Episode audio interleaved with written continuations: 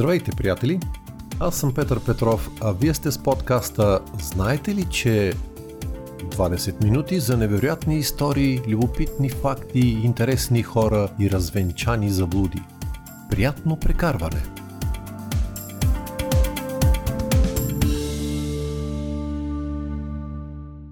Каквото и да си говорим, очевидно в човешката природа е да цени формите, а не съдържанието – Наслаждаваме се на алпийските пейзажи, на кораловите рифове и на Памела Андерсоновите заоблености, когато беше по-млада. Щото какво има да се радваш на гнайса и шистите, от които се състои връх Матерхорн? Или на мешестите полипи, образуващи кораловите цветя? Или на... Всъщност то там при Памела не знам какво точно съдържание има, но да речем, че това е защото на урока за нея съм бил избягал от час – сега се опитайте да си представите следната картина. В зависимост от вашия пол, вие сте единият от двамата влюбени, които посрещат нейния рожден ден. Носи се тиха музика, камината е запалена, светлината е приглушена, на масата между двете чаши с вино има запалена свещ и тогава той изважда своя подарък за нея. Лопатка с сажди. Точно така, лопатка с старателно изчегъртани от споменатата камина сажди. Разбира се, тя очаква друго и очите й са широко отворени от недоумение, което налага той да добави към лопатката лист с написани инструкции. Инструкции как да подреди атомите на въглерода, от който се състоят саждите, за да получи какъвто иска по големина и форма диамант. Честно е, първо саждите са без пари и второ откъде да знае какво точно би предпочела тя като размер и външен вид – ето ти въглерода, направи си го сама. Впрочем, това не е ли същото като над ти 100 лева и си купи каквото искаш за подарък? Но да се върнем на темата. Разликата между саждите и очаквания ценен диамант е единствено във формата. Формата на атомна подреденост. В единия случай атомите са образно казано в насипно състояние, в другия подредени в решетка – който си е играл с детски конструктор, няма никакъв проблем да я сглоби. Още повече, че на науката отдавна са известни условията, при които се постига това. Обаче нека спрем с представянето на картината, защото от този момент нататък тя придобива доста, да кажем, драматичен за него финал, особено ако лопатката е по-здрава и тежка. Да продължим с онази форма на въглерод, която разтваря женските сърца – и не само тях, като преди това е разтворила мъжкия портфейл – диамантите. Повечето от вас, предполагам, знаят за диаманта с име Колинан, намерен през 1905 в Южна Африка. Мнозина с впечатлението, че това е най-големият необработен диамант на света – 3106,75 карата. Причината за това най-вероятно е фактът, че след обработката му двете най-големи парчета стават част от британската корона, а още седем други по-малки собственост на кралицата. Истината обаче е друга. Най-големият намиран до сега на Земята диамант е Серхио – 3167,5 карата. Открит е буквално на Земята през 1895 в Бразилия и това обяснява неговият метеоритен происход. Той е може би най-полезният диамант в света, защото вместо да бъде обработен за слагане в някоя корона или колекция, е раздробен на малки 3 до 6 каратови парченца за индустриални диамантени свредла и използван в промишлени сонди при разработването на находище с желязна руда в Минесота. Още едно потвърждение, че полезното съдържание е безинтересно, ако няма форма. Откривателят на най-големия диамант е беден 50 годишен мъж, който го продава за 121 тогавашни бразилски реала. Опитвайки да намеря какво означава това, стигнах до информацията, че през 1942, когато влиза новата парична единица Крузейро, тя се обменя срещу 1000 реала – Каквото и да се е случвало в интервала от 47 години, бедният обременен семейен мъж Серхио, на когото е кръстен диамантът, получава за него жълти стотинки. Като казах жълти, се сетих за още един диамантен случай, който ще ви накара да се усмихнете. През 1980 в Якутия, тогавашен Съветски съюз, днес Руска федерация, е изкопан най-големият диамант, намиран в тази страна. Той има лимонено жълт цвят и заема 22 място в списъка на най-големите диаманти – 342,57 карата. Смешното днес е даденото му име – 26-ти конгрес на Комунистическата партия на Съветския съюз. Всъщност, сега може да ви е смешно, но тогава на никого не би му хрумнало безразсъдството да се подсмихва. Повечето хора намират диамантите за красиви. Когато обсъждаме красотата, обикновено казваме, че тя е в очите на гледащия, но това все пак е свързано с неговата ценностна система, а тя при всяко положение разчита на хармонията в това, което гледа. Колкото по-сложна и уникална е тя, толкова по-ценен става обектът. И толкова по-желан до степен извършване на престъпление за здобиване с него. Днес ще ви разкажа за някои от най-дръзките обири на подредени в кристална решетка въглеродни атоми. Ще минем и през обира на века. За да стигнем до него обаче ще се наложи да започна от доста далеч. Това не трябва да ви притеснява, тъй като целият път до него ще е осеян с скъпоценни камъни и няма да ви е скучно. Да потегляме.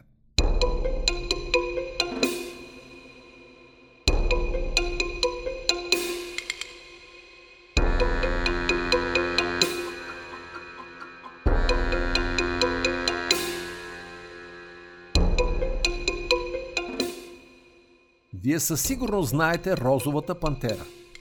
Възможно е да сте чели и за организацията, наречена Черните пантери, особено ако сте от по-старото поколение – но едва ли сте чували за бандата Розовите пантери. Казвам едва ли, защото мисля, че слушателите на този подкаст са далеч от подземния свят, но няма лошо и от него да са.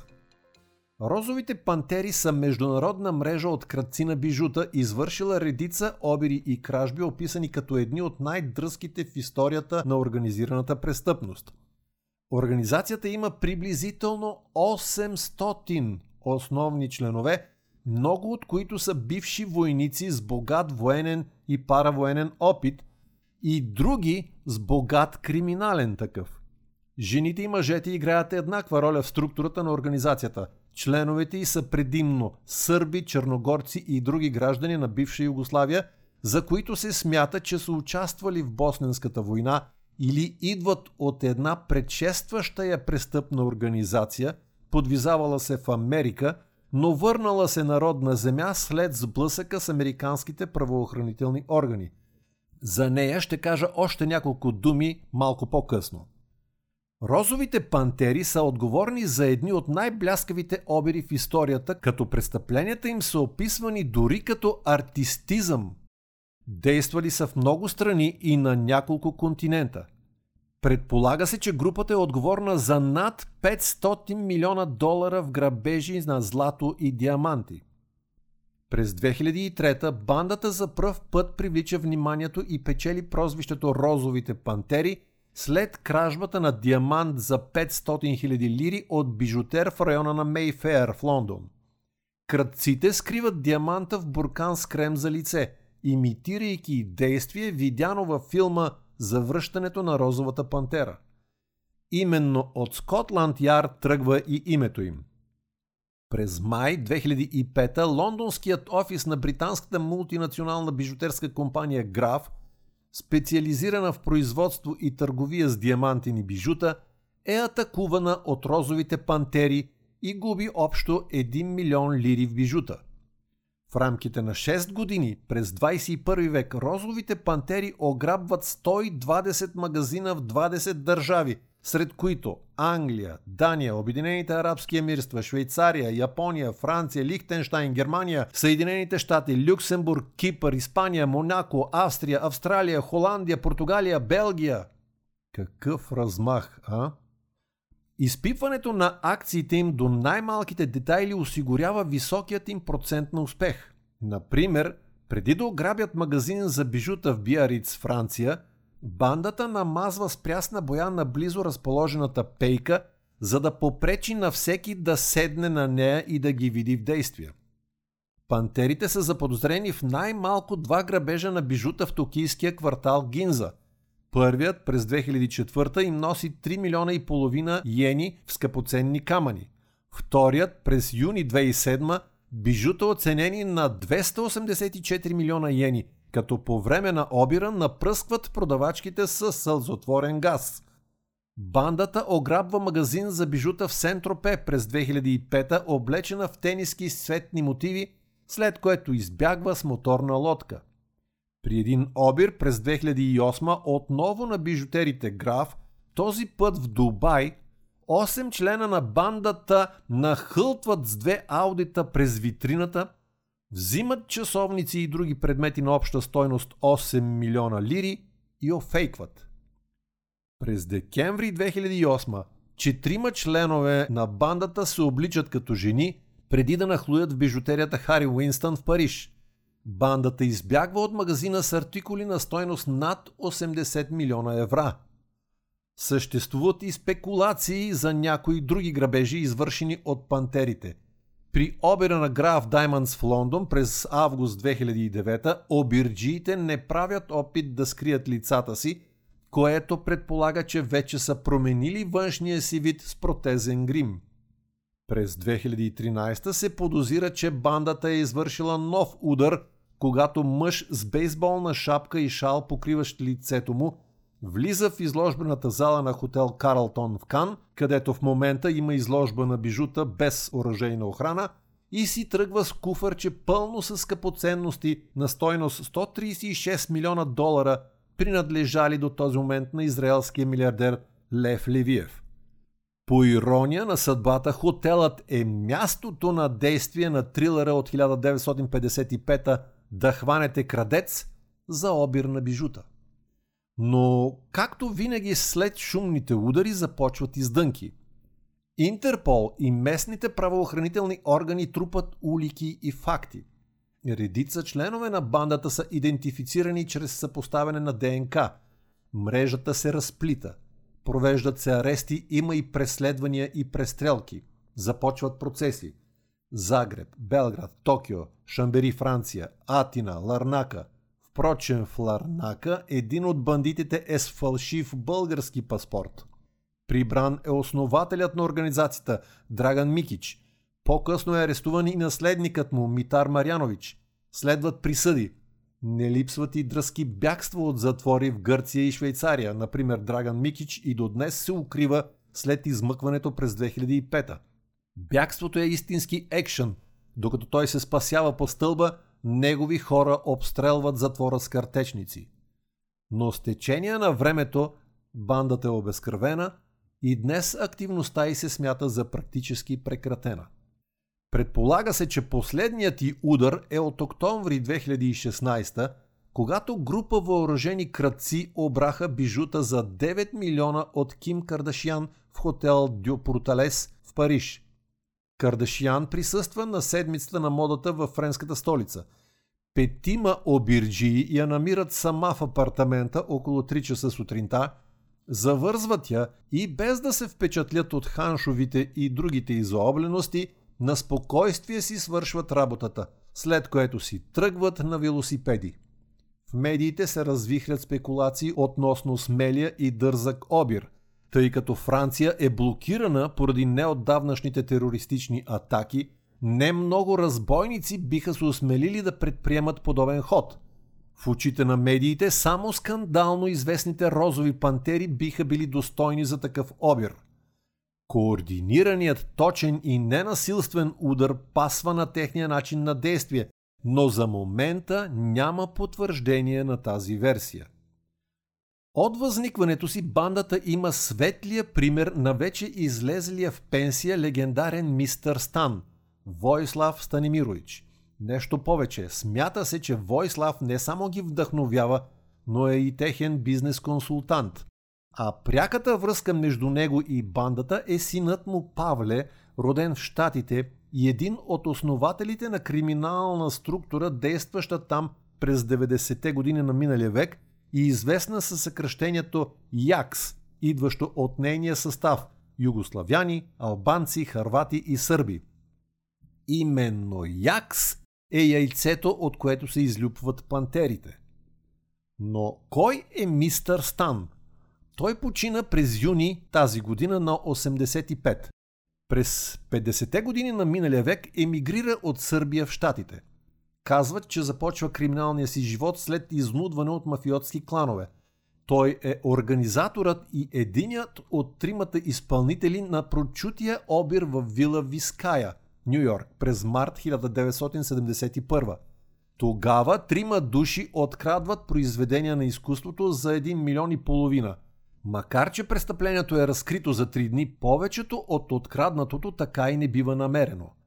Бързото залавяне на тримата не е случайно. Те са наблюдавани в продължение на 4 месеца. Обърнете внимание за несвързани кражби на бижута, извършени в диамантения квартал на Манхатън.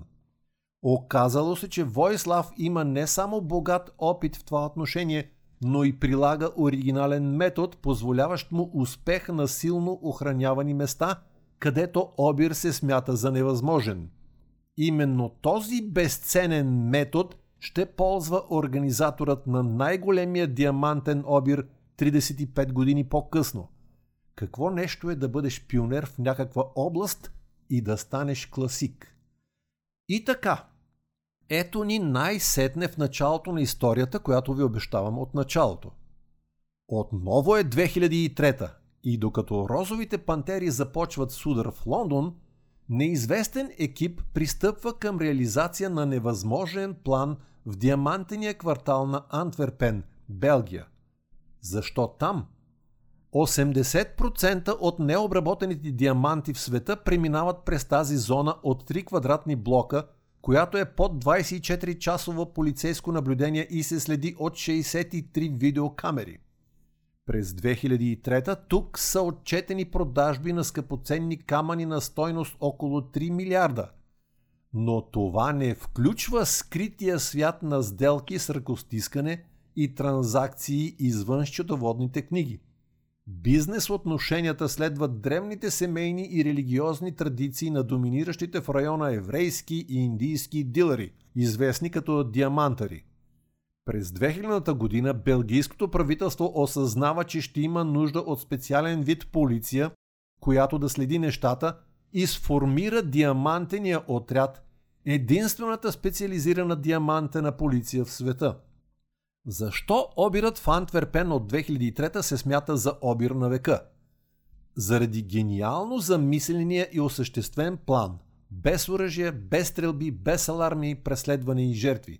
Просто само с силата на ума бива обран не магазин, не изложба, не физическо лице, бива обран трезор в най-охраняваното и недостъпно място на световния диамантен бизнес, без никой да разбере. Впрочем, той е изпълнен по начин, който не дава възможност да се каже каква е стойността на обраното. Приема се, че е над 100 милиона евра, но предположения за реалния размер се избягват, защото няма кой знае каква база, на която да се направят. По-късно ще разберете защо. Между другото, една от особеностите на диамантените кражби е, че плячката се реализира веднагически – в първите минути или часове след обира. Плановете за един такъв обир включват не само подготовката по извършването му, а и предварително осигуряване на канал за мигновенно пласиране. Затова дори в случаите на бързо разкритие, още на следващия ден, диамантите не биват намирани в кръците. Друга особеност е, че откраднатите диаманти, имам предвид по-големите, никога повече не излизат на светло. По-малките може би успяват да се влеят незабелязано в търговията, но едрите завинаги остават в нечии сейф. Това е доста извратено. Да организираш или да се облажиш от обир на скъпоценни камъни, които не можеш дори да подариш на най-скъпия си човек, нежели да ги показваш пред обществото, за препродаване да не говорим, е абсолютно безсмислено и поради това извършването му не може да се квалифицира по друг начин, освен като много откачено. Даваш луди пари, рискуваш репутацията си и дори по-лошо живота си, най-добрия случай години от него, за нещо, с което нито можеш да се похвалиш, нито можеш да използваш. Само за да седи затворено в някакъв сейф за вечни времена. Странно влияние върху човешкия разсъдък има въглеродът, когато атомите му са подредени в решетка. Но нека да започнем най-сетне историята за обира на века. Той се случва в средата на февруари 2003, но подготовката започва много преди това. Един такъв обир изисква продължително планиране и тренировки дори от професионалисти. А професионалистите този път идват от Италия и са част от Туринската школа. Сега обаче ще направим 7-дневна пауза. За обира, който сам по себе си е шлифован диамант и за ползвания метод на ветерана Войслав Станемирович Мистер Стан – ще отделим целите 20 минути на следващия епизод.